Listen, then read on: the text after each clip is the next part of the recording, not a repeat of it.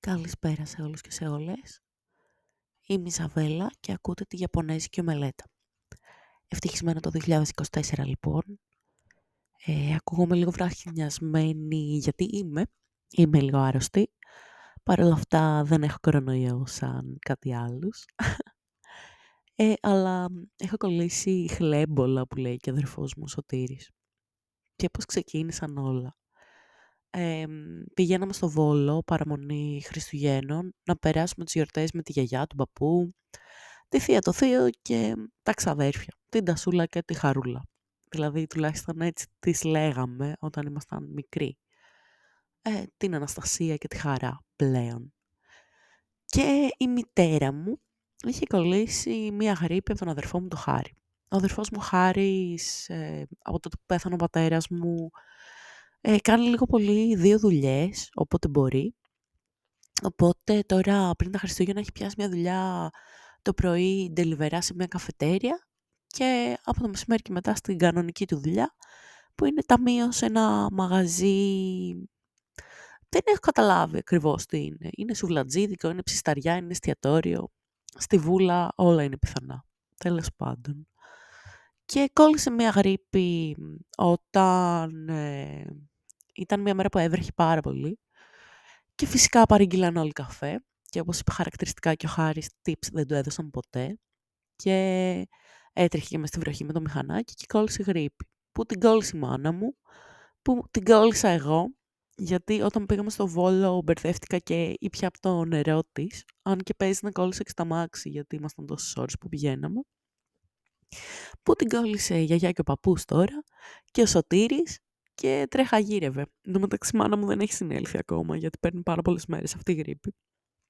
Και εγώ ε, κόλλησα, είχα συμπτώματα μάλλον από τα Χριστούγεννα και μετά από 26 του μηνός. Και με έπιασαν όλα τα κακά της μοίρας μου. Δηλαδή, εντάξει, στην αρχή έκλεισε ο λαιμός μου, είχα 10 τα μια-δυο μέρες, αλλά βασικά τα, τα τα συμπτώματα του κρυολογήματος έφυγαν και μείνει μόνο ένας βήχας, ο οποίος ήταν ε, του θανατά. Δηλαδή, σε, νομίζω 10 τα είχα μία μέρα, τη μέρα που είχα και καταρροή και έτσι αδυναμία, την πρώτη μέρα. Μετά αυτό μου πέρασε ε, και είχα έτσι πονόλεμο και μετά τον πονόλεμο ήρθε ένας βήχας, ο οποίος δεν με άφησε ποτέ. Ακόμα και τώρα έχω βήχα, δηλαδή με έπιασε κρίση βήχα στο λεωφορείο που ερχόμουν. Και ήταν ξερός βήχας και ό,τι αποχρεωτικό και να έπαιρνα δεν έπιανε. Δηλαδή συνήθως παίρνω τρεμπόνο εγώ. Τέλος πάντων έτσι πιο το νοιάζει, αλλά τα λέω. Αλλά δεν έγινε τίποτα. Δηλαδή παραμένει αυτός ο βήχας που βγάζει στα σηκώτια σου. Δηλαδή σήμερα ε, από τον πολύ βήχα, δηλαδή ε, νομίζω ότι έγδαρα το λαιμό μου, έφτιανα και αίμα.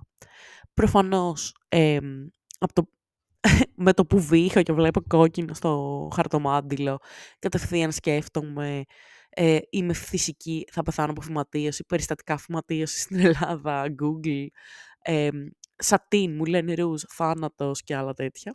Αλλά ναι, αυτή είμαι εγώ. Αλλά εντάξει, απλά έκδαρα το λαιμό μου. Δεν είναι ότι πεθαίνω. Τέλος πάντων, οπότε αυτός ήταν ο λόγος που δεν ηχογράφησα κάποιο επεισόδιο. Αν και ήταν και λίγο δύσκολο στο σπίτι της γιαγιάς, γιατί είναι κάπως περίεργο το να μιλάς, να λες τη σκέψη σου και να ξέρεις ότι στο δίπλα δωμάτιο είναι κάποιος που ακούει, γιατί έχω μόνο νότ και ε, ιδιωτικότητα νότ. Κάτι το οποίο θα ήθελα να συζητήσω, να μονολογήσω γι' αυτό μάλλον, ε, καθώς είναι ένα πολύ σοβαρό θέμα στους νέους Έλληνες. Δεν ξέρω, πλέον νομίζω ότι άνω των 30 δεν θεωρούμε καν νέα. Είμαι, ή όπως είπε και ο φίλος Σάβας, ε, θεία Ισαβέλα, του πάρε διάλογο στον πατέρα, τέλος πάντων. Ε, ναι, οπότε άνω των 30 νιώθω έτσι λίγο. Είμαι νέα, ερωτηματικό. Αλλά ας πούμε ότι στην ομπρέλα 18 με 35 να πούμε ότι είναι αυτό το πρόβλημα στην Ελλάδα. Γενικά στο εξωτερικό ή σε συνθήκες φυσιολογικές κατά κάποιο τρόπο, όπου δεν υπάρχουν ε, οικονομικές κρίσεις, ε, δουνουτού, ε, κορονοϊός, ξέρω εγώ, πρώτο lockdown, δεύτερο lockdown, ε, οικονομική κρίση που φέρει το lockdown, που επιφέρει το lockdown και άλλα γενικά ωραία που συμβαίνουν κατά κόρον στην Ελλάδα. Συνήθως τα παιδιά όταν τελειώνουν το σχολείο και είτε ξέρω εγώ πιάνουν δουλειά, είτε περνάνε στο πανεπιστήμιο, είτε whatever, φεύγουν από την οικογενειακή αιστεία και μένουν μόνα τους και συνεχίζουν τη ζωή τους έτσι και πορεύονται. Δηλαδή είσαι υπεύθυνο του σπιτιού σου, μένεις μόνος σου και βρίσκεις τρόπο να τα καταφέρεις.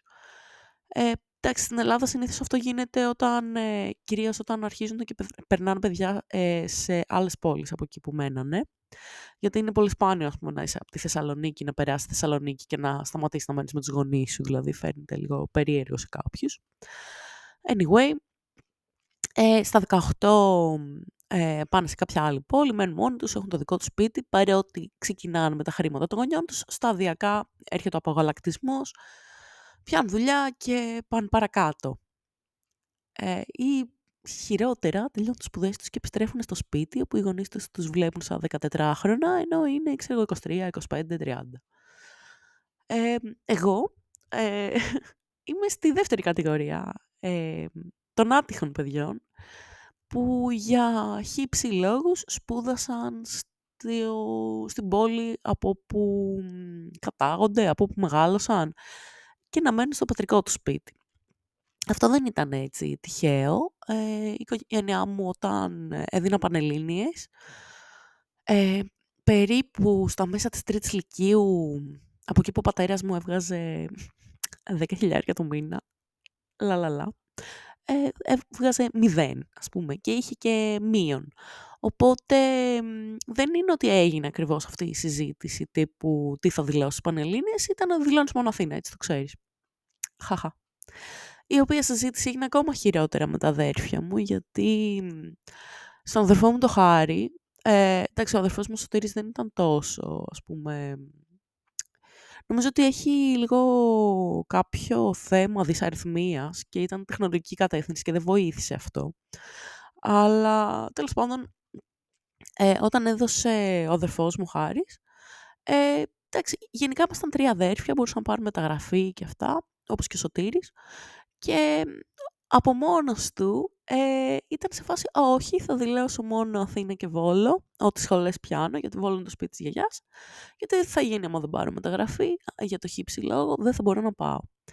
Και ενώ ο αδερφός μου ήθελε να σπουδάσει κάτι του στυλ οικονομικά, που πάλι δεν του ταιριάζουν καθόλου, εν τέλει πέρασε γεωπονικό στο Βόλο και ήρθε Αθήνα, που πάλι καλύτερα θα ήταν να μένει στο Βόλο στη γιαγιά, γιατί θα περνούσε πιο ευχάριστα φοιτητικά χρόνια. Τέλος πάντων, πολλές παρεκβάσεις. Ε, αυτό που θέλω να πω όμως είναι ότι εγώ, ο αδερφός μου Σωτήρης και ο Χάρης εν τέλει ε, ήμασταν σε αυτή την κατηγορία παιδιών, νέων ενηλίκων, ε, νέων ενηλίκων τέλος πάντων, ε, young adults ας πούμε, ε, που σπουδάζαμε και παράλληλα μέναμε στο παιδικό μας δωμάτιο ε, με τα λούτρινα, με το γραφείο που είχαμε από το δημοτικό, με το μονό μας κρεβατάκι, χωρίς τις φοιτητικές εμπειρίες που έχει κάποιος που μένει σε μια άλλη πόλη. Ας πούμε η ανιψιά μου, εγώ, ε, η ξαδέρφη μου είναι σχετικά μεγαλύτερη από μένα, οπότε το παιδί της είναι κοντά ηλικιακά με, ε, με εμάς. οπότε, ναι. Ε, είναι ανιψιά, αλλά εντάξει, δεν θεωρώ ότι είναι τόσο, ας πούμε, η ηλικία μας να διαφέρει πάρα πάρα πολύ. Να πει α, η θεία Ισαβέλα και να με σκέφτεται με μαγκούρα, όπως κάτι άλλο, Σάβα. Ε, τέλος πάντων, ε, πέρασε Θεσσαλονίκη, φιλολογία. Οπότε έζησε όλο αυτό το νοικιάζω σπίτι, μένω μόνη μου, γνωρίζω κόσμο, βγαίνω, παρτάρω, κάνω ράνο. Ακόμα εκείνο, δεν έχει τελειώσει. Αλλά τέλος πάντων. Ε, αυτό που θέλω να πω είναι ότι όταν μένεις μόνος σου, ζεις άλλες εμπειρίες που σε διαμορφώνουν, ενώ όταν αναγκάζεσαι, λόγω οικονομικών λόγων κυρίως, να μείνεις με τους γονείς σου, αργεί αρκετά ο απογαλακτισμός. Και τι εννοώ με τον απογαλακτισμό, εννοώ ότι οι γονείς μας, για κάποιο λόγο, στην Ελλάδα τουλάχιστον, ε, μας βλέπουν ε, ως παιδιά μέχρι, δεν ξέρω, μέχρι τη σύνταξη. Μέχρι για πάντα. Δηλαδή, εμένα η μάνα μου με βλέπει σαν 14χρονο κοριτσάκι και εσύ με 31.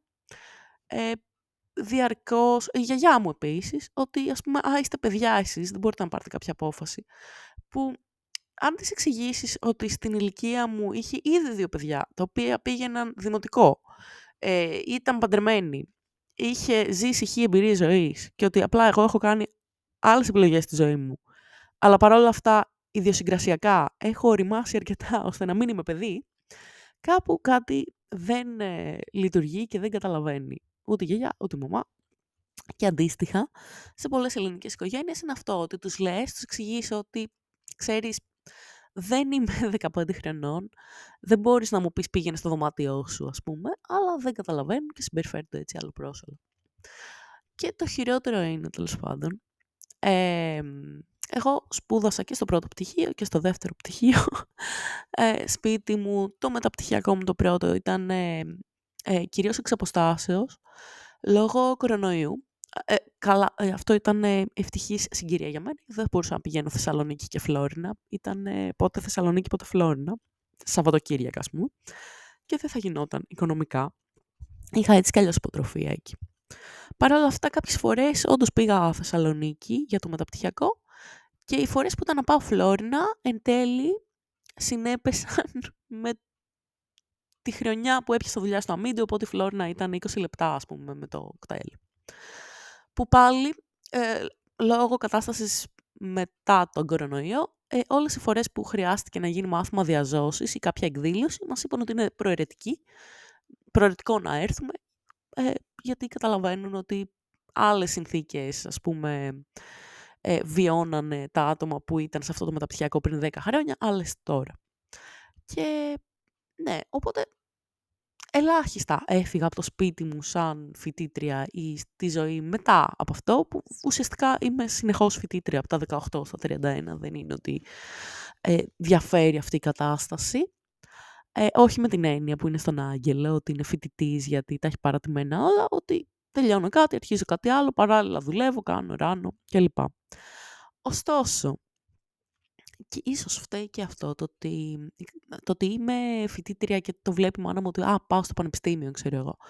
Ε, α, ετοιμάζω, ξέρω εγώ, το, το περάκι με το φαγητό που θα πάρω μαζί μου και αυτά. Ε, κάπως τις κάνει και σκέφτεται ότι α, είναι 15 ή κάπως δεν υπολογίζει ότι κάποια πράγματα τα κάνουν οι ενήλικες ε, και θέλουν λίγο το χώρο τους, ας πούμε. Είναι λίγο σαν να είναι παγωμένοι στο χρόνο ότι είμαι για πάντα παιδί. Και αντίστοιχα και με τις αποφάσεις ζωής, ότι α, τύπου εσύ δεν ξέρεις, θα σου πω εγώ τι θα κάνεις. Που εμένα δεν, ε, δεν υπάρχει κάτι να με ενοχλεί περισσότερο από το να με συμβουλεύει κάποιος για τη ζωή μου, χωρίς να τον ρωτήσω. Αν πω, α, μωρέ, δεν ξέρω τι να κάνω, πες μου, είμαι πολύ ok. Αν όμως ε, αρχίζει κάποιος και μου λέει θα σου πω, θα σου κάνω, θα σου ράνω, με ενοχλεί πάρα πολύ. Δηλαδή, σε σημείο να ξεκόψω από αυτό το άτομο. Βέβαια, θα μου πεις αν είναι η άλλη μάνα σου, δεν μπορείς να ξεκόψεις έτσι κι αλλιώς. Τέλος πάντων, αυτό που θέλω να πω είναι ότι ο, ο απογαλακτισμός πρέπει να έρχεται όσο το δυνατόν νωρίτερα και γιατί θες εσύ να αυτονομηθείς και γιατί πρέπει να αυτονομηθείς. Εγώ, καλώς ή κακώς, αναγκάστηκα να αυτονομηθώ, να ζήσω μόνη μου στα 30. Ε, και αυτό ήταν για μία χρονιά περίπου. Όταν πήγα αναπληρώτρια στο μακρινό αμύντεο. Τώρα που επέστρεψα σπίτι όμως, φαίνονται κάπως χειρότερα τα πράγματα από ό,τι ήταν πριν. Δηλαδή, ίσως πριν δεν είχα το μέτρο σύγκρισης ότι α, μπορείς να είσαι σπίτι σου, να φας ό,τι γουστάρεις, να κυκλοφορείς όπως γουστάρεις, να τα κάνεις όλα με το δικό σου χρόνο, στο δικό σου χρόνο, με το πάσο σου και να έχεις και την ελευθερία να φέρεις όποιον θες, ό,τι ώρα τον θες και να κάνει το τι θέλεις. Και πριν το πάω στο σεξουαλικό, εντάξει, το έχω πει εκατό φορές ότι μία σχέση είχα, ε, παύλα εμπειρία ζωής. τον Άγγελο δεν είναι ότι έχω κάνει one night stands ή ό,τι. Και δεν τα κατακρίνω, απλά έτυχε να μην το κάνω. Ε, το έτυχε, σε αυτή την ομπρέλα βάζουμε μάλλον ότι έχω κακή αυτοεικόνα, ας πούμε, και δεν κυκλοφορώ πολύ έξω. Όχι ότι ε, κρίνω ποιον το κάνει. Ιδανικά, ναι, θα ήθελα. Ε, αλλά στο κοινωνικό επίπεδο. Το ότι όταν έχεις ένα χώρο δικό σου, πώς να πεις ε, ξέρω εγώ, σε ένα φίλος σου από τη δουλειά να έρθει, να δείτε μια ταινία, να μιλήσετε, να πιείτε ένα καφέ, στη γειτόνισσα, σε όποιον. Δεν σου λέω ότι θα το κάνεις κάθε μέρα, αλλά έχεις τη δυνατότητα να το κάνεις όποτε γουστάρεις. Όταν μένεις με τους γονείς σου, αυτό δεν στέκει. Γιατί; Αφενός πρέπει να κινήσεις ολόκληρες διαδικασίες για να λείπουν όλοι από το σπίτι για να είσαι εσύ άνετα ή αν είναι στο σπίτι, ξέρεις ότι δεν θα είσαι άνετα και ότι οποιαδήποτε στιγμή θα, μπορείς, θα μπορεί να πούνε κάτι που να μην θες να το μάθει ο άλλος ή που να σε προσβάλλει ή που να μην θες να μπεις σε αυτή τη διαδικασία καν. Δηλαδή είναι δύσκολο, είναι σαν να έχεις ένα κουλό συγκάτοικο ο οποίος εμφανίζεται και λέει ντροπιαστικά πράγματα για τη ζωή σου, χωρίς να το καταλαβαίνει, ή πράγματα που δεν θα έπρεπε να τα πεις στους άλλους, να λέει το αφημί σου, ξέρω εγώ. Και δεν μπορείς να το αντιμετωπίσεις και βάζοντάς τον στη θέση του, γιατί είναι και παρεξηγιάρης. Κάπως έτσι το νιώθω ότι είναι οι γονείς. Ότι, ας πούμε, η μάνα μου ξέρω ότι αν της πω, έλα στο θέατρο να πάμε μαζί, ξέρω εγώ, σε μια παράσταση που θα δούμε με το μεταπτυχιακό ή whatever, ότι θα πει κάτι και δεν θα λειτουργήσει. Ότι αν πω σε φίλους μου να έρθουν εδώ, αντί να λείψει ένα-δύο ωράκι να πιει ένα καφέ, θα κάτσει εδώ και θα μας παρατηρεί και μετά θα σχολιάσει αρνητικά ό,τι συνέβη, είτε εμένα, είτε τους φίλους μου, είτε τη συνθήκη, είτε όλα. Λες και είμαι...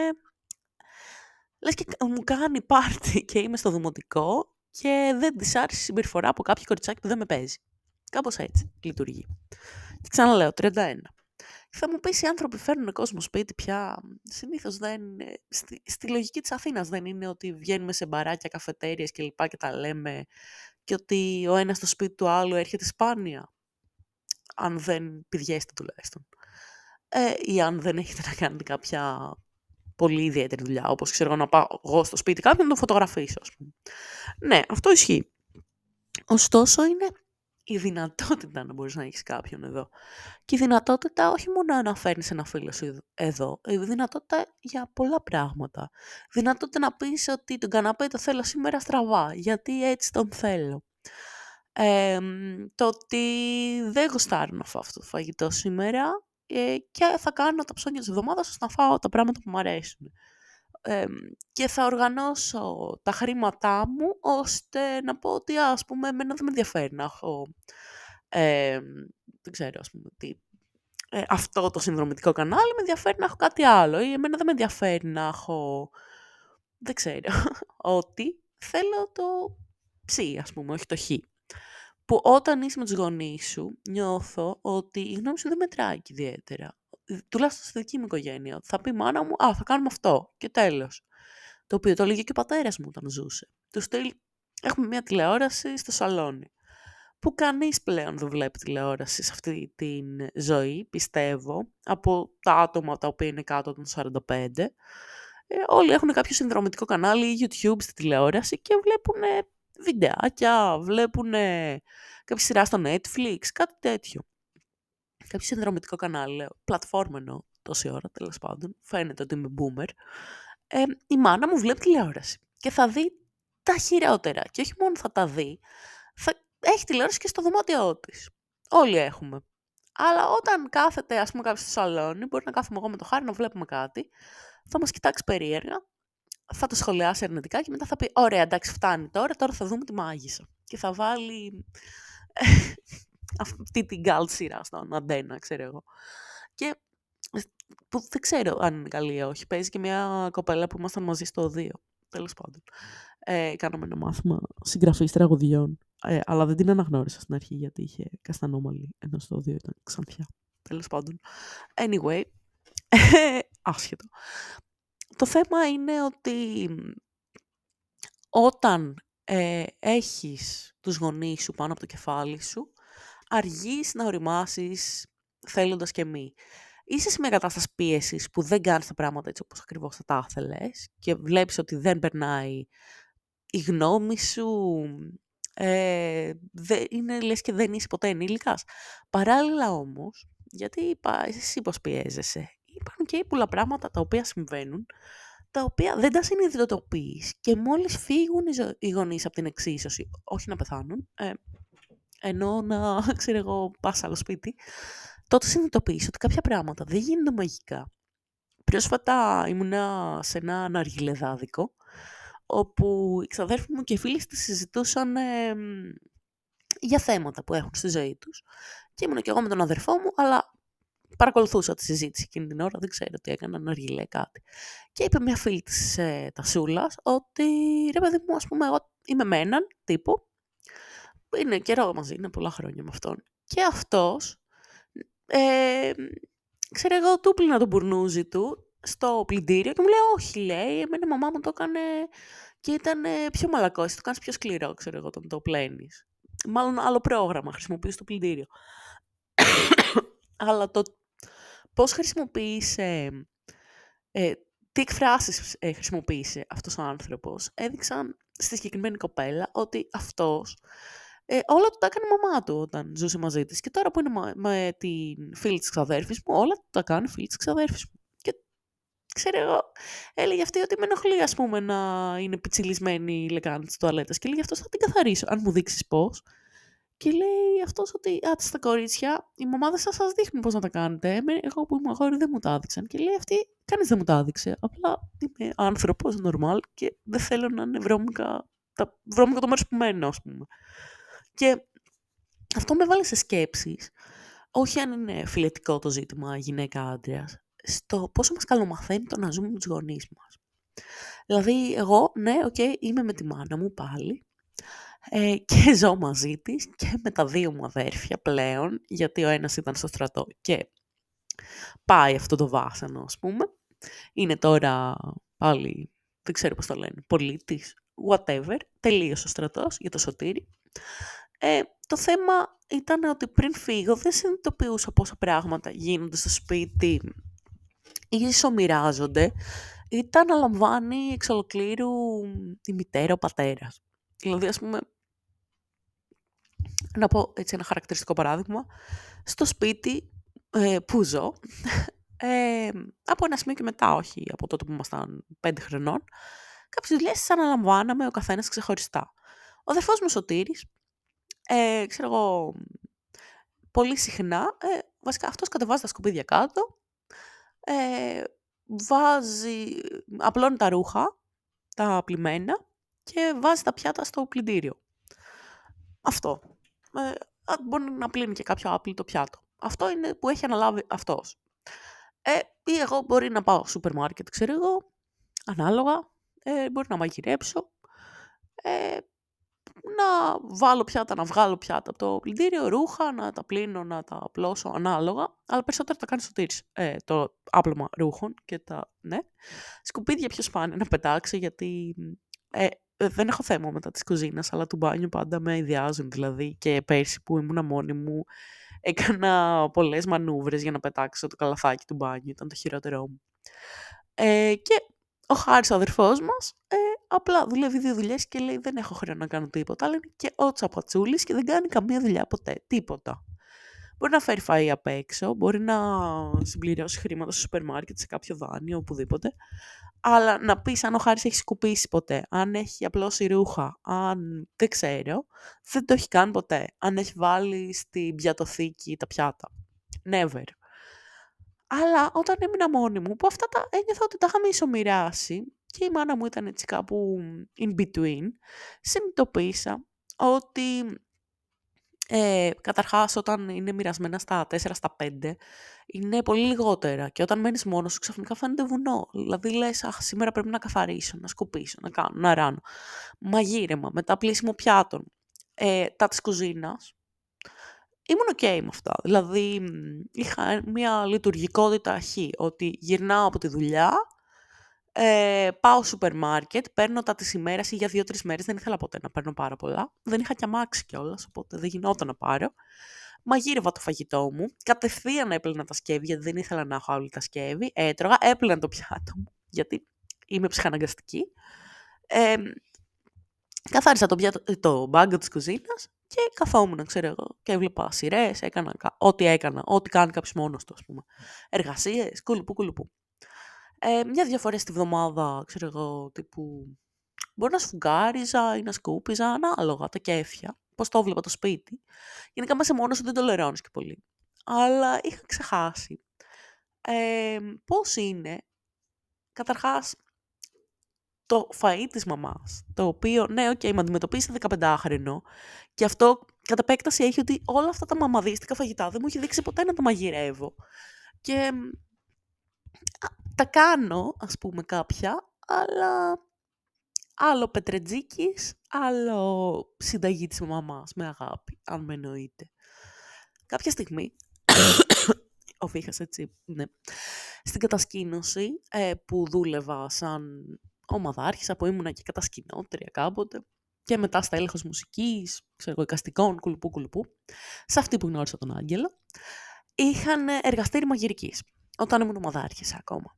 Και ε, στο εργαστήρι μαγειρικής, ουσιαστικά σου δείχνανε πώς να κάνεις από την αρχή μέχρι το τέλος τα πάντα. Θα μου πεις, ε, εντάξει, ένα εργαστήρι μαγειρικής σημεία κατασκήνωση είναι, τι μπορεί να έμαθες. Επειδή ήταν ε, πώς κατασκήνωση ε, τράπεζας, είχαν φέρει ένα σεφ που ήταν, ε, μετά αυτός ήταν ας πούμε στο Masterchef, δεν ήταν τύπου ε, στους τρεις ε, κριτές, αλλά ήταν, ξέρω εγώ, εκεί πέρα ε, τέλος πάντων, δεν θα δώσω λεπτομέρειες. Και ε, θυμάμαι κιόλας ότι είχαν ολόκληρο team με σεφ. Ε, ένας από αυτούς κιόλας, άλλος, ήταν αυτός που είναι στο Cup Cup και κάνει τις τούρτες. Αυτός μας έδειχνε και εμάς πώς θα κάνουμε cupcake. Οπότε, ναι. Βέβαια να το πω ότι ο Πάνος όταν ήταν στην κατασκήνωση και ήταν σεφ και μας έδειχνε τα γλυκά, ήταν ξέρω εγώ 80 κιλά, μετά τον είδα στο cupcake, κάποια, στο cupcake, στο cup cup κάποια στιγμή, ε, ναι. Ε, έπαθε η Σαβέλα, ας πούμε, μετά. Ε, μία διόγκωση. Τέλος πάντων, και σε αυτό το εργαστήρι, εγώ ήμουνα πόσα χρόνια ομάδα άρχισα; Α, ήμουν από 16 χρονών μέχρι 22, 3, εκεί. Κάθε χρόνο. Ε, πήγαινε κάθε χρόνο σε αυτό το εργαστήρι, γιατί ε, ήταν κάποιος υπεύθυνος, ας πούμε, να πηγαίνει και μια ομαδάρχησα με τα παιδιά και να μαγειρεύουν όλοι μαζί κάθε μέρα περί τις δύο ώρες. Οπότε από ένα σημείο και μετά μας ξέρανε ποιοι είμαστε, γιατί κάθε χρόνο τα ίδια άτομα πήγαιναν και μάθαινες διάφορα πράγματα να κάνεις. Ουσιαστικά, για όποιον δεν έχει πάει σε εργαστήριο μαγειρικής στη ζωή του, να πω ότι ξεκινάς από τα πολύ απλά, πώς κόβουν το κρεμμύδι, πώς κόβουν την ντομάτα, πώς κάνουν ζυμάρι, πώς κάνουν απλά πράγματα, πώς σπάς τα αυγό, ξέρω εγώ, πώς κάνεις μία σάλτσα ντομάτας, μία μπολονές, μία σάλτσα καρμπονάρα, μαθαίνεις διάφορες σάλτσες, μαθαίνεις μετά κάποια πολύ απλά πράγματα, ας πούμε, ότι πρέπει να τις λαδώσεις τις πατατούλες για να τις βάλεις στο φούρνο, γιατί αλλιώς θα γίνουν στόκος, ξέρω εγώ. Ε, πολύ απλά πράγματα, ότι ξέρω εγώ, άμα κάνεις κέικ δεν ανοίγεις ε, το φούρνο να κοιτάς, ε, γιατί δεν θα φουσκώσει. Ε, και βήμα-βήμα πάει και σε πιο σύνθετα. Ξέρω, μαθαίνει απλά γλυκάκια στην αρχή, ξέρω να κάνεις ένα μοσαϊκό, κάτι. Και καταλήγεις, δεν θυμάμαι τι είχαμε κάνει, μια τούρτα, ξέρω εγώ, με layers, που δεν θα την κάνω ποτέ, αλλά το είχαμε μάθει. Εγώ ε, σε αυτό το εργαστήριο η μάνα μου το ήξερε ότι είχα πάει. Μας είχαν δώσει έτσι και ποδιές ε, ως ε, τιμητικό ας πούμε δώρο. Κάθε χρονιά μας δίνανε. Αν αναρωτιέστε πού είναι αυτές οι ποδιές, τις χρησιμοποιούσα όταν ξεκίνησα εργαστήριο σχεδίου για προετοιμασία για την καλών τεχνών, οπότε όλες μου οι ποδιές ήταν τίγκα στα κάρβουνα, όχι μαγειρικής. Ε, και στα χρώματα. Την τελευταία νομίζω την πέταξα ε, πέρσι, λίγο πριν το, το αμύντεο, γιατί ήμουν σε φάση, ναι, αυτό δεν θα χρειαστεί πλέον. Αλλά τις είχα πάρα πολύ καιρό. Ε, και νομίζω έχω κρατήσει μια σπάτουλα από ένα από τα άλλα αναμνηστικά. Ε, αλλά είχα μάθει να μαγειρεύω. Σπίτι, αυτό φυσικά ερχόταν σε πλήρη αντίθεση με αυτό που γινόταν στο εργαστήρι μαγειρικής.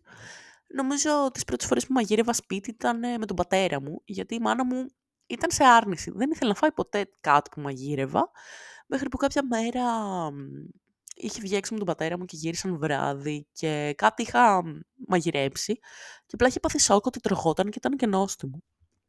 Εγώ γενικά ε, δεν πολύ μαγειρεύω, δεν μ' αρέσει ε, να ασχολούμαι τόσο πολύ, αλλά παθαίνω κάτι φρενίτιδες όταν δεν έχω τι να κάνω και λέω ας κάνω μια πραλίνα, ξέρω εγώ. Πρόπερση είχα κάνει καμιά δεκαπενταριά παραλλαγές σε πραλίνες, τις περισσότερες νομίζω τις έδωσα στην τασούλα.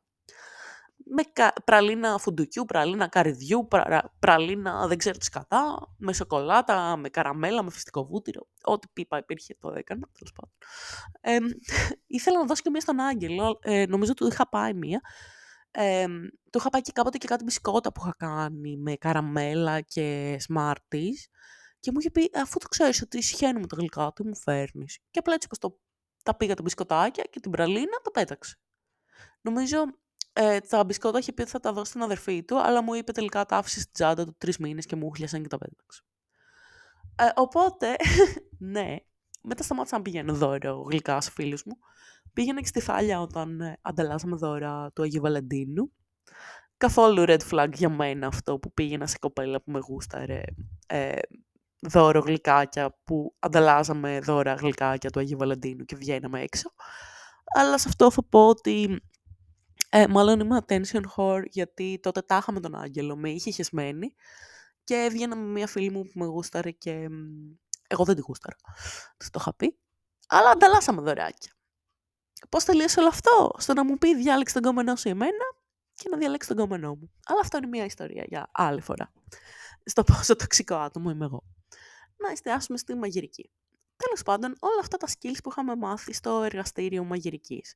Ή όλα αυτά που μαγείρευα με τον πατέρα μου, που ήταν άλλου τύπου πράγματα. Δεν θα κάναμε παύλο με τον μπαμπά, θα κάναμε ξέρω, τραχανά και άλλα φαγητά από το χωριό του. Ε, Χωρίς να θέλω να θίξω τον μπαμπά, ε, απλά του άρεσαν έτσι πιο ε, έτσι κόζι φαγητάκια. Ξέρω, θα κάναμε κανένα γιουβέτσι, κανένα τέτοιο. Όταν ήμασταν μόνοι μας. Η μάνα μου ούτε του πατέρα μου τα φαγητά δεν έτρωγε, έτρωγε μόνο τα δικά της, αλλά όταν ο μπαμπάς πέθανε και η τελευταία ανάγκη μου να μαγειρέψω πέθανε μαζί με αυτόν. Ε, εκτός από κάτι εξάρσεις που είπα, που κυρίως ε, ζαχαροπλαστικής πράγματα έκανα. Δηλαδή, άμα μου την ε, καρφώσει, ε, πιο πολύ θα κάνω, ξέρω εγώ, τρουφάκια, κάνα cheesecake, μπισκότα, ή πραλίνες ή το highlight το Χριστουγέννων φέτος που έκανα ε, αυτό το λάθος να κάνω λικέρ σοκολάτα που αυτό ήταν 10 λεπτά υπόθεση γιατί το είδα από τον Πετρετζίκη αλλιώς θα ήταν παραπάνω λεπτά υπόθεση που τέλος πάντων ε, πολύ σπάνια θα μαγειρέψω πέρα, πέραν από πέρσι που έπρεπε να μαγειρεύω κάθε μέρα σχεδόν για μένα και ήμουνα σε μια φάση ότι α, τι χρειάζεται για να επιβιώσω. Ξέρω εγώ, δύο μέρες μακαρόνια, τσεκ. Μία μέρα κρέας με πατάτες, τσεκ. Μία μέρα αυτό, τσεκ. Ε, χρειάζεται να κάνω φακές; Όχι. Μπορώ να πάρω από το σχολείο που δεν τρώει κανένα παιδάκι και περισσεύουν οι μερίδες. Τσεκ. Οπότε έκανα πάλι ε, basic πράγματα, κυρίως γιατί δεν με έψινε η ιδέα του να ασχοληθώ.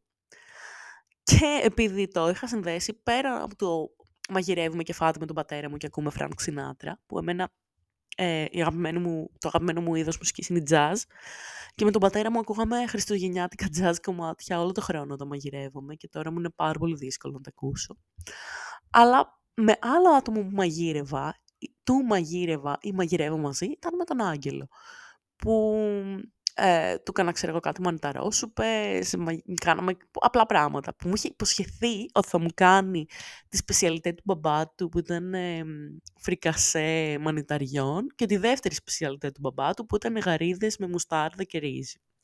Τώρα αυτή η σως μουστάρδα του Άγγελου δεν ξέρω, ευτυχώς που δεν την έφαγα μάλλον, αλλά δεν τα έκανε ποτέ. Και μαγειρεύαμε μαζί και βάζαμε τραγουδία της Disney και χορεύαμε και μαγειρεύαμε.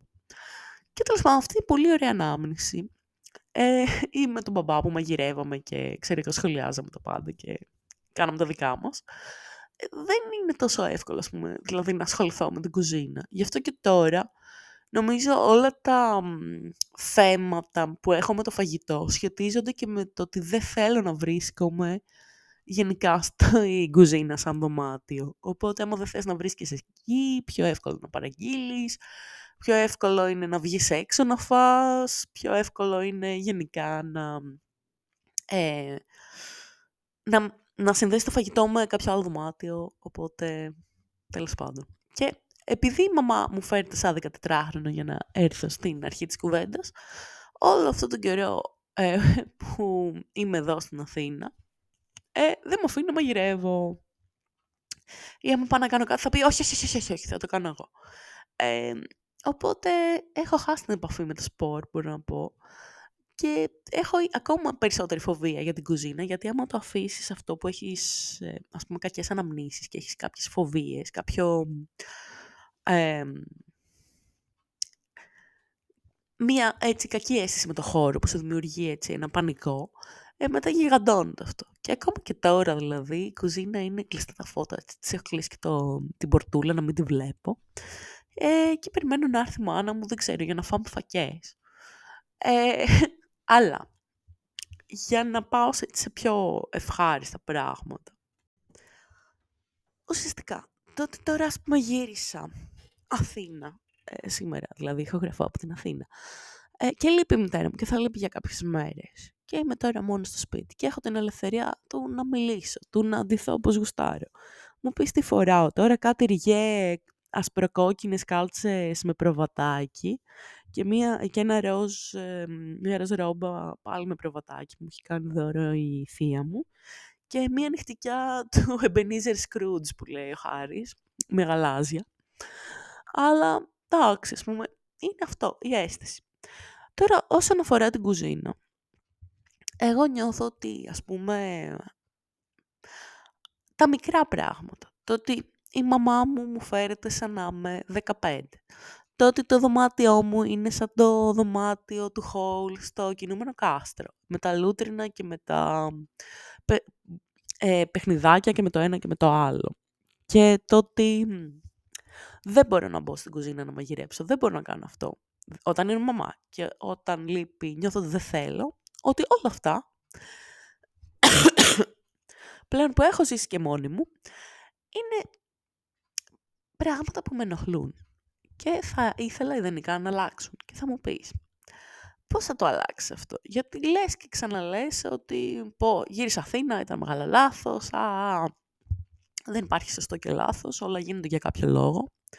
Αν δεν ήμουν Αθήνα φέτος, ε, άμα δεν είχα διαλέξει αυτό το μεταπτυχιακό και ήμουνα ε, κάπου στην Ελλάδα, καταρχάς δεν θα είχα κάνει τις φωτογραφίες που έχω κάνει για την πτυχιακή.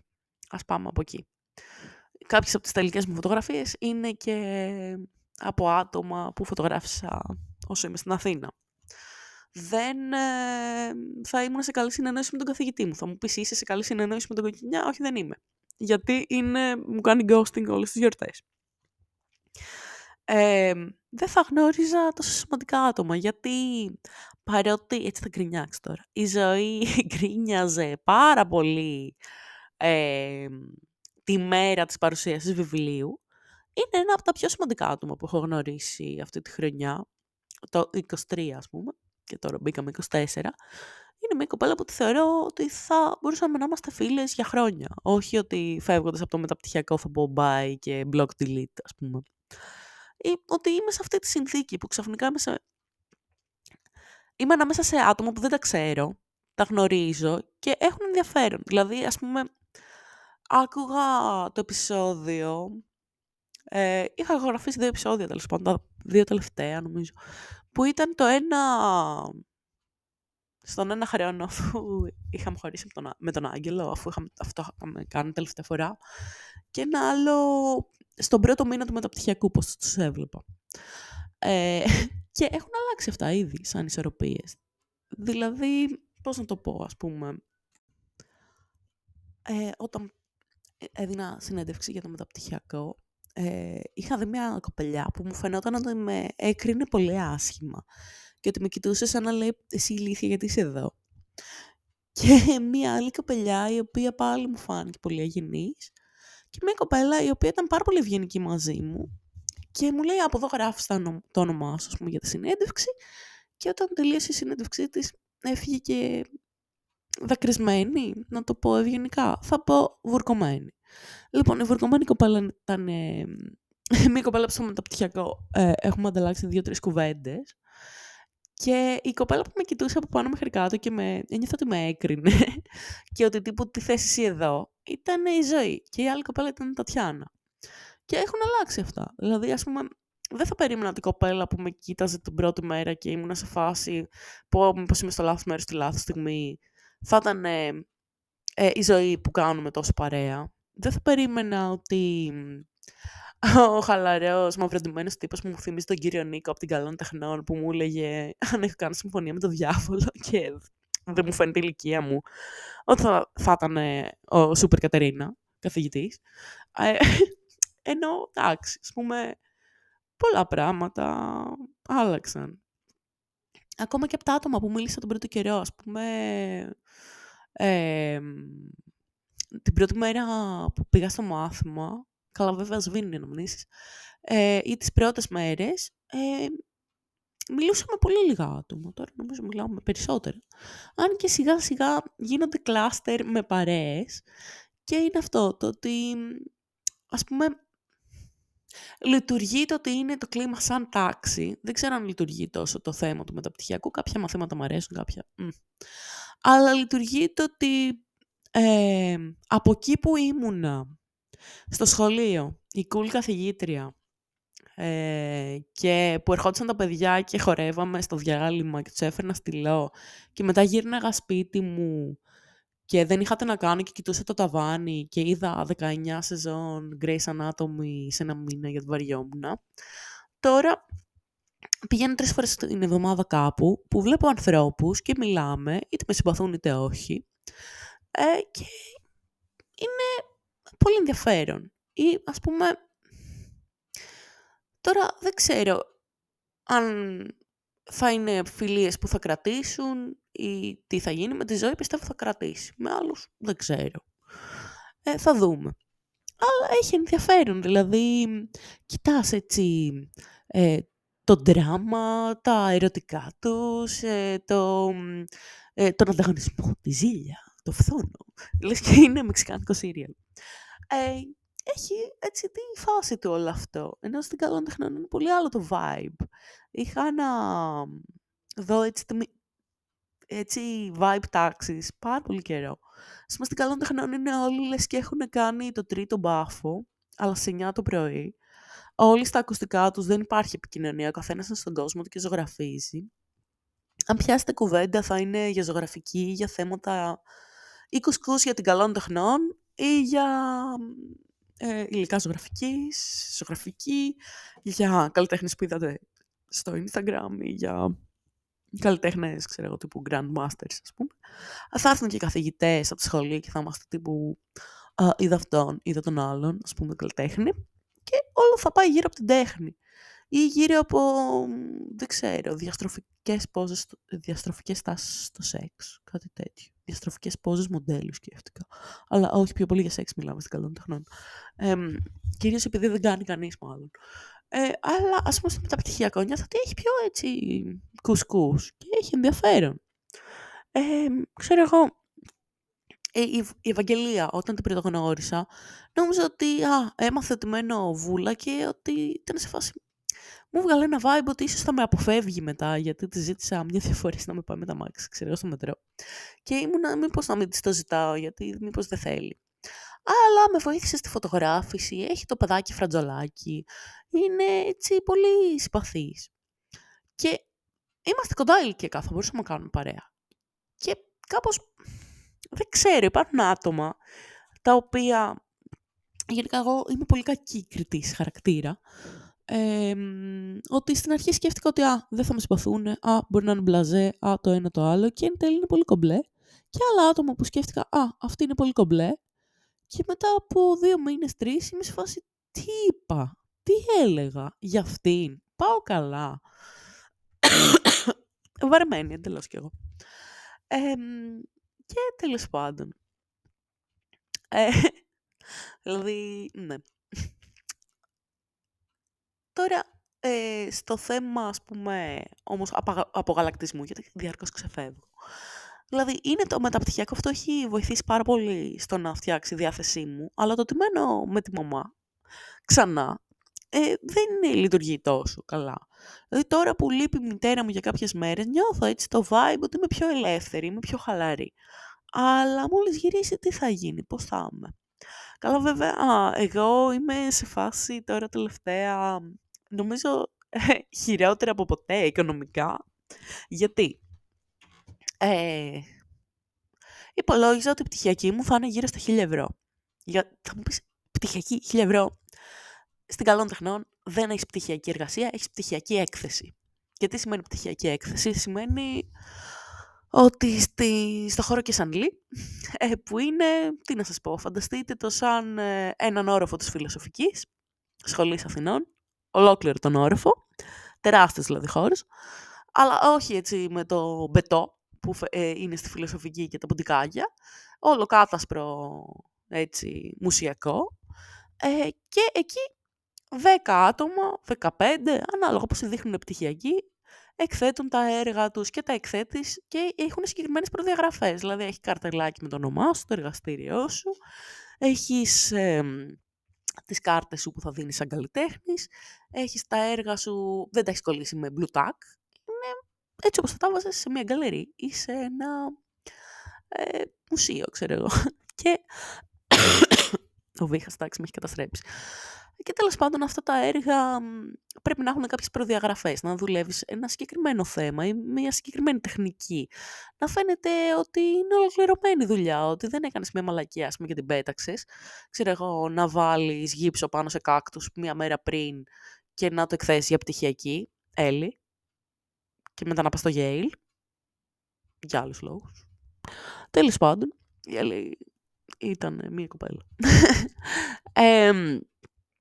Και τέλος πάντων, ε, όλα αυτά τα πράγματα, ας πούμε, ε, παίρνουμε την κάτωψη του χώρου και διαλέγουμε από ένα μέρος που θα εκθέσουμε και ελπίζουμε να μην το διαλέξει κανένας άλλος. Εγώ δηλαδή διάλεξα ένα τείχο μονοκόμματο που είναι 15 μέτρα. Yay! Άρα κάτι πρέπει να βάλω σε αυτό το τείχο με τα 15 μέτρα. Θα μου πεις, τον διάλεξα γιατί μου είπε ο κοκκινιάς θέλω να πάρεις 20 μέτρα χώρο στην ευθεία, δεν ξέρω πώς έπρεπε να σκεφτώ εκείνη την ώρα πόσα λεφτά θα πάει η εκεί. Και τέλος πάντων, ε, εκεί εγώ θα βάλω τις φωτογραφίες που έχω τραβήξει πάνω στο θέμα ψυχικές διαταραχές κλπ. κλπ. Ε, κατάθλιψη, μελαγχολία, κουλουπού, κουλουπού, ε, που έχω βγάλει τον τελευταίο καιρό. Η πλειοψηφία των φωτογραφιών είναι ε, τι να πω, ακαδημαϊκό έτος 23-24 και 22-23. Και έχουμε και δύο ή τρεις, οι οποίες είναι πιο παλιές, αλλά ήταν έτσι nice.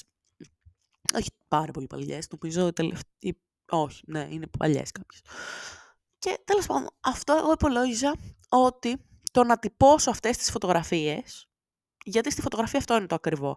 Άμα ζωγράφιζα ένα πίνακα, τα υλικά θα τα έπαιρνα και θα, θα έβγαιναν πίνακα στον πίνακα τα υλικά. Σαν σε δόσεις, ότι α, σήμερα παίρνουμε το τελάρο. Πόσο κάνει το τελάρο, 40 ευρώ.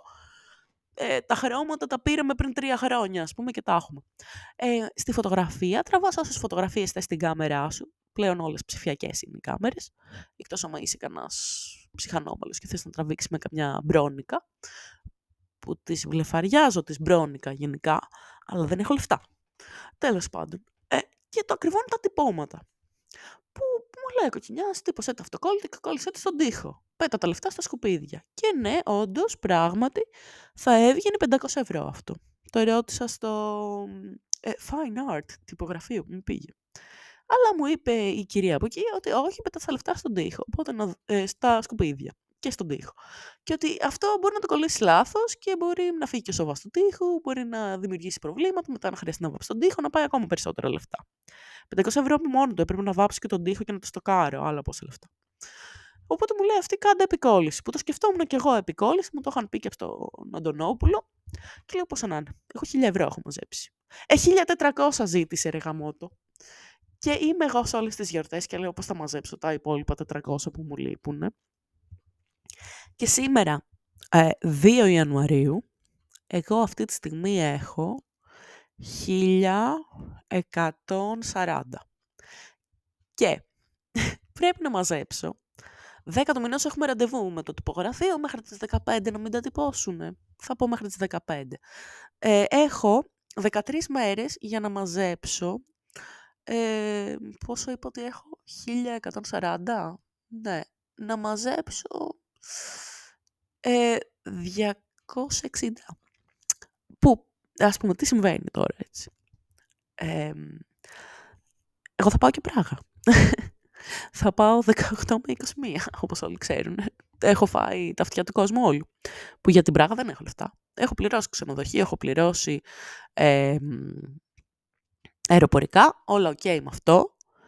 Αλλά αν θυμάστε στο προηγούμενο podcast, είπα ότι ρε γαμώτο δεν θέλω να δανείζομαι ούτε από την ξαδέρφη μου ούτε από κανέναν, ας πούμε. Ενώ έχει όλη την καλή διάθεση. Τασούλα μου λέει, τα βάζω εγώ και το βλέπουμε, ρε παιδί μου, πότε μου τα δίνεις. Όχι, θέλω να βγει μόνη μου τα λεφτά. Αλλά δεν βγαίνει. Και θα σε ότι δεν θέλω να δανείζομαι. Και όπως είπα, ναι. Από τα 1400 που έπρεπε να μαζέψω, ε, υπολείπω μου 260 ευρώ. Που μετά ιδιαίτερα έχω υπολογίσει. Θα κάνω γύρω στα 150 ευρώ ιδιαίτερα, ας πούμε, τις επόμενες μέρες. Και μετά, μετά ποιο είναι το θέμα, ότι θα ήθελα να είχα Εντάξει, θα μου πεις 90 ευρώ κάτι γίνεται, ας πούμε, έχω, μου έχουν πει ότι θα μου δώσουν και από την οικογένεια κάποιοι, όχι ο Χάρης, καλά η μάνα μου σίγουρα όχι, αλλά εντάξει, 90 ευρώ βρίσκονται. Αλλά για την πράγμα τι θα γίνει, γιατί ε, να μην έχω 100 ευρώ πάνω μου. Είναι άλλο να σου συμπληρώσει ο άλλος και να σου έχουν τελειώσει. Και άλλο να πας έτσι πανί με πανί, τύπου τρελαλά, τρελαλό, ας πούμε. 100 ευρώ όχι πάνω μου, σε κάρτα βέβαια, γιατί έχουν κορώνα στην Τσεχία, έτσι να το πούμε αυτό. και ναι. Ε, είναι ένα θέμα. Και μετά έρχεται ο επόμενος μήνας. όπου, guess what, αν τέλος του μηνός ζητηθούν τα δίδακτρα για το μεταπτυχιακό, δεν έχω λεφτά να τα πληρώσω, γιατί είμαι σύντομου υπολογισμούς, στους οποίους κρατάω όλα τα λεφτά που βγάζω ιδιαίτερα. Ε, θα μου υπολείπονται άλλα 150 ευρώ. Που θα μου πεις, αν μου έχουν δώσει και για την πράγα, θα έχω ακόμα περισσότερα χρέη. Ε, το οποίο δημιουργεί διάφορα ζητήματα. Θα μπορούσα να βάλω τα κλάματα, να στεναχωρηθώ. Αλλά όχι, έχω πάει σε ένα mood τύπου όλα θα, βρουν, θα, θα βρεθεί λύση, δεν ξέρω πώς. Και κάπως ελπίζω να εξισορροπηθούν οι καταστάσεις. Γενικά έκανα πολύ περισσότερα έξοδα μάλλον το Δεκέμβριο από ό,τι θα έπρεπε. Θα μου πεις πόσα περισσότερα, όχι πολλά, αλλά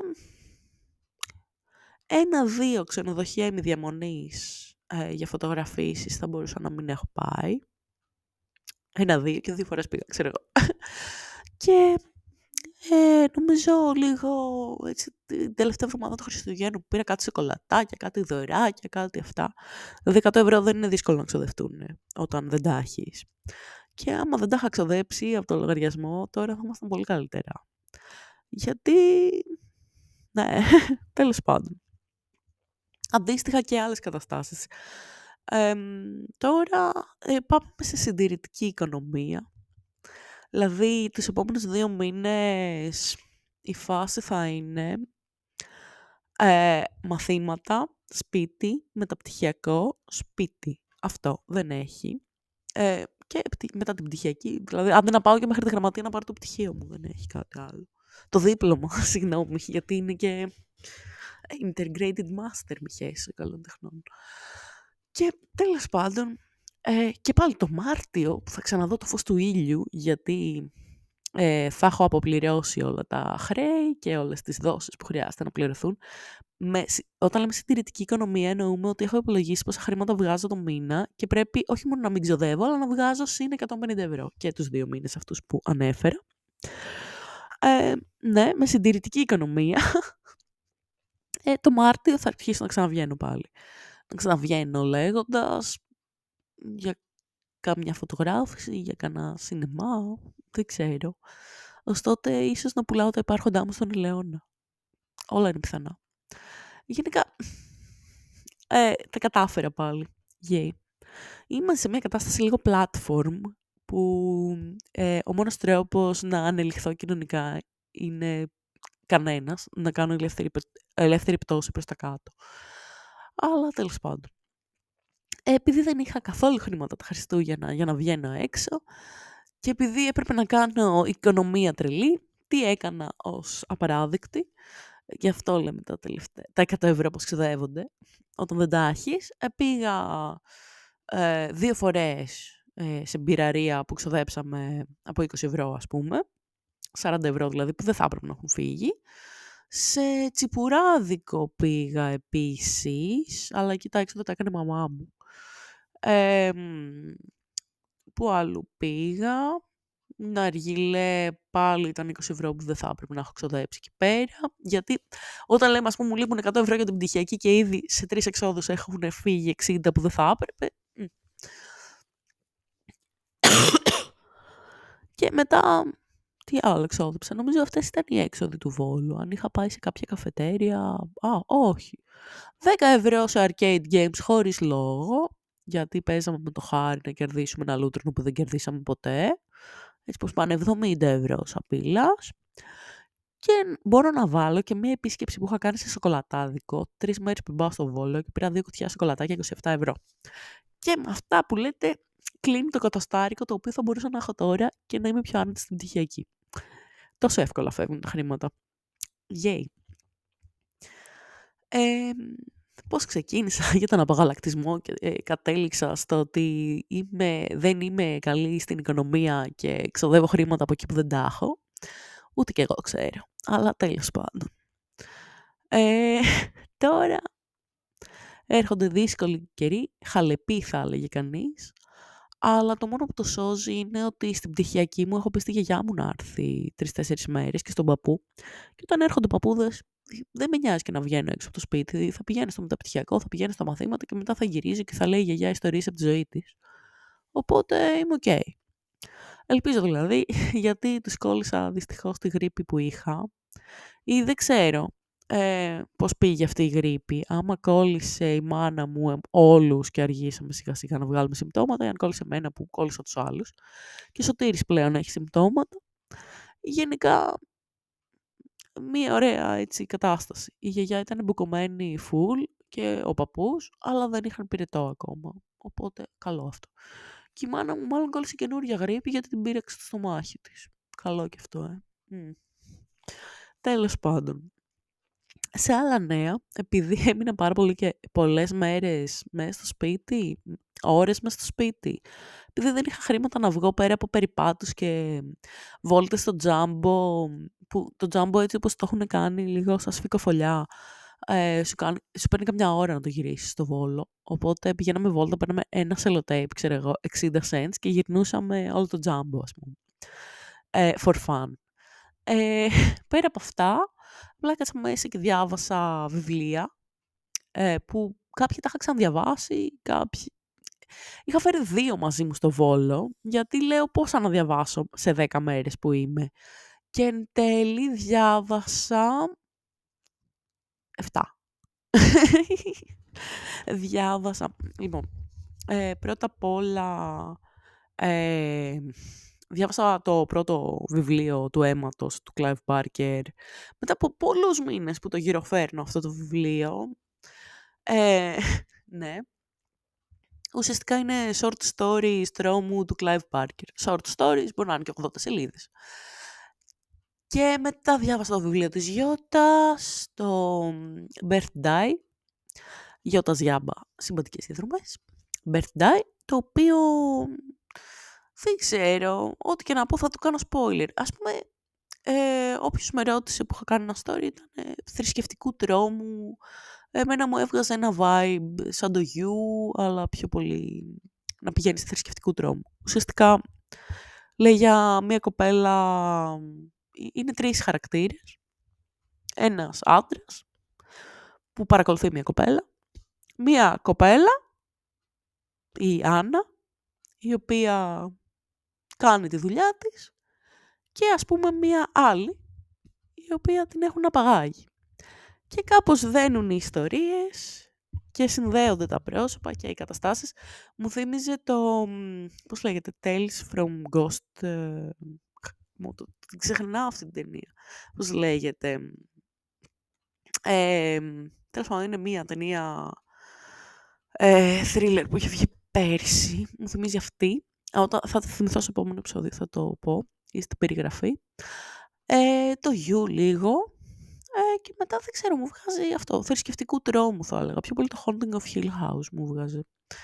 Το ότι είχε περίεργες, περίεργα, περίεργες ισορροπίες, οικογενειακές ισορροπίες. Ε, ναι, αλλιώς περίμενα θα είναι αυτό το βιβλίο, αλλιώς ήταν στο τέλος. Δηλαδή νομίζω μέχρι κάπου το τέταρτο πέμπτο, έβδομο κεφάλαιο είχες μια συγκεκριμένη ιδέα για το πού θα πάει η ιστορία και εν τέλει στο φερετούμπα. Αυτό. Ε, ναι, μπήκαν πιο μετά κάποια στοιχεία και ενώσεις διάφορες. Ε, ενδιαφέρον είχε. Σαν βιβλίο, ε, δεν περίμενα το Γιώτα θα γράψει κάτι τόσο σκοτεινό από την αλήθεια, αλλά πρέπει να μου αρέσουν τα σκοτεινά αναγνώσματα. Ενώ η Γιώτα είναι πολύ γκοθού, ας πούμε και αυτά, αλλά νόμιζα ότι θα έγραφε κάτι ε, με έντονο το στοιχείο του ρομαντισμού για κάποιο λόγο, αλλά δεν το είχε ιδιαίτερα. Δηλαδή, είχε ένα ενδιαφέρον η πρωταγωνίστρια, αλλά δεν ήταν εν τέλει τόσο πρωταγωνιστής όσο δευτεραγωνιστής, τριταγωνιστής, δεν ξέρω. Τον αισθάνθηκα πολύ μικρό ρόλο εν τέλει του αγαπητικού. Τέλος πάντων, ε, μετά το ε, βιβλία της Γιώτας, διάβασα διάφορα άλλα trash. Γενικά σπίτι του παππού, τι θα μπορούσε να βρει κανείς να διαβάσει, παρά πολύ trash βιβλία που υπό άλλες συνθήκες δεν θα διάβαζα. Ξαναλέω. Κυρίως γιατί τα έχω ξαναδιαβάσει κάποια, έτσι. Ε, δεν θα αναφερθώ τι και πώς ε, στα βιβλία που διάβαζα, γιατί νομίζω ότι θα φωτογραφίσω καταστάσεις και συνθήκες. Ε, ήταν όλα το ίδιο συγγραφέα. Είναι ένας, τέλος πάντων. Ε, θεωρείται καλός, ας πούμε. Ε, δεν ξέρω, νομίζω ότι αν ε, πω παραπάνω θα το κάψω. Ε, το τελευταίο βιβλίο που διάβασα, τέλος πάντων, δεν, δεν μπορώ να πω ούτε γι' αυτό το βιβλίο, γιατί είπα ότι και τα υπόλοιπα ήταν του ίδιου συγγραφέα. Ε, δεν θα διαβάσω όλα όλα τα βιβλία αυτού του συγγραφέα. Ε, νομίζω θα διαβάσω άλλα δύο. και εκεί θα, θα κλείσουμε από το συγκεκριμένο και θα πάμε σε άλλους. Παρ' όλα αυτά, εντάξει. Ε, τσούλησαν εύκολα, γι' αυτό και τώρα ξεκίνησα ένα βιβλίο του που είναι 1200 σελίδες. Σάντα. Ε, και το άλλο που μου είναι γύρω στις 830, 870, το είχα δει σπίτι. Οπότε, ωραίες 2.000 σελίδες που έρχονται, yay. Ε, ναι. Ε, Σάντα. Ε, αλλά μετά θα συνεχίσω τα διάβαστα της λίστας μου, γιατί μόλις τελειώσω πτυχιακή θα έχω και περισσότερο χρόνο για διάβασμα, για περπάτημα, για πολλά. Και δεν ξέρω τι να διαβάσω. Να διαβάσω τα υπόλοιπα βιβλία του αίματος του Clive Parker. Να διαβάσω ε, κάτι άλλο αντιστόπια επιστημονικής φαντασίας που έχω. Ε, γενικά προβληματίζομαι γιατί τα βιβλία μου είναι λίγο τουρλού-τουρλού, αυτά που είναι τα διάβαστα και νομίζω αυτή τη στιγμή είναι 49 τα διάβαστα από τη βιβλιοθήκη, οπότε ωραία θα ήταν έτσι, πριν το Πάσχα να πέσουμε στην 20 δεν θα ήταν. Θεωρητικά μπορώ να διαβάζω ένα βιβλίο τη μέρα, έτσι. Νομίζω φάνηκε. Αλλά ιδανικά θα ήθελα να έχω και ζωή. Τώρα εντάξει, διάβαζα γιατί ήμουν και λίγο άρρωστη, δεν έβγαινα και πολύ. Δηλαδή βγαίνα μία-δύο ώρες την ημέρα, τις υπόλοιπες. Ναι. Αλλά εντάξει. Υπάρχουν και άλλα σε αυτή τη ζωή. Ε, τέλος πάντων, οπότε με αυτό θα κλείσω ότι στις γιορτές αυτό, τίποτα, μαμούχαλος τελείως ήμουνα. Ε, και στο ότι νιώθω, για να το συνδέσω με το θέμα που συζήτησα στην αρχή, ότι μόλις τελειώσει και το θέμα με την πτυχιακή μόλις βρω τις ισορροπίες μου με το μεταπτυχιακό και τα χρέη, ότι θέλω να ψάξω σοβαρά μια δουλειά που να καταφέρω να μείνω μόνη μου, να πω. Κάπως έτσι. Γιατί, εντάξει, στην Αθήνα τα νίκια έχουν φτάσει στο Θεό, δεν μπορείς να μείνεις μόνος πλέον, θέλεις συγκάτοικο. Αλλά άλλο συγκάτοικος να είναι, ξέρω εγώ, ένας φίλος σου ή κάποιος άκυρος, άλλο αδερφός σου, άλλο η μάνα σου. Και λίγο η μαμά της ισορροπίας της πάει λίγο κατά διάολο. Οπότε, σαν στόχοι 2024 θα έλεγα να είναι πρώτα και κύρια να μείνω μόνη μου.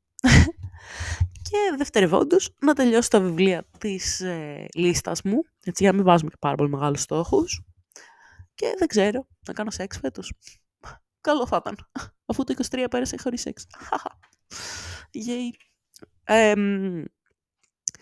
Και δεν ξέρω. Νομίζω, εντάξει, το, το θέμα σεξ, εντάξει, το λέω λίγο στην πλάκα, αλλά είναι λίγο ζήτημα πλέον. Δεν ξέρω. Ε, τουλάχιστον έχουν περάσει έξι μήνες από τότε που μίλησα τελευταία φορά στον Άγγελο και αυτό είναι πάρα πολύ καλό. Δηλαδή σήμερα προσπαθούσα να σκεφτώ πράγματα που κάναμε έτσι για να δω ας πούμε αν μου λείπει αυτός ο άνθρωπος και νιώθω ότι έχουν σβήσει τα περισσότερα. Δηλαδή έχουν απογυμνωθεί μάλλον πολλά. Ότι θυμάμαι 1, 2, 3, 5, σίγουρα έχω ξεχάσει το 4, το 6, το 7, το 8, το 9, δεν ξέρω εγώ τι, αλλά δεν με νοιάζει κιόλας πλέον. Γιατί ε, έχω απομακρυνθεί από αυτόν τον άνθρωπο, θέλω να πάω παρακάτω και τον έχω δει και περισσότερο για αυτό που είναι. Και σε άλλους τρεις μήνες από τώρα θα έχω δει ακόμα καλύτερα την κατάσταση. Σε ένα χρόνο ακόμα καλύτερα. Και ελπίζω να ε, περάσουμε ωραία στο μεταπτυχιακό, ε, να τελειώσω την πτυχιακή και να μην τα σκάσει κοκκινιάς και πει μια μαλακία τελευταία στιγμή, να βρω όλα τα λεφτά που πρέπει να αποπληρώσω και μετά να υλοποιηθούν οι στόχοι του 24, έτσι όπως τους είπα. Να ε, βρω τρόπο να μείνω μόνη μου, να διαβάσω τα βιβλία που έχω διάβαστα και να κάνω σεξ. Αυτό δεν έχει. τα υπόλοιπα έρχονται δευτερευόντως. Και δεν ξέρω να με κάνει παρέα η ζωή όλο το χρόνο. Ελπίζω. Καλά τα πάμε, αλλά ποτέ δεν ξέρεις πότε θα τα σκατώσω με κάποιον. Αυτά λοιπόν. Ε, μπορεί να βγει και λίγο μεγάλο το επεισόδιο. Ε, θα τα ξαναπούμε σύντομα. Γεια σας.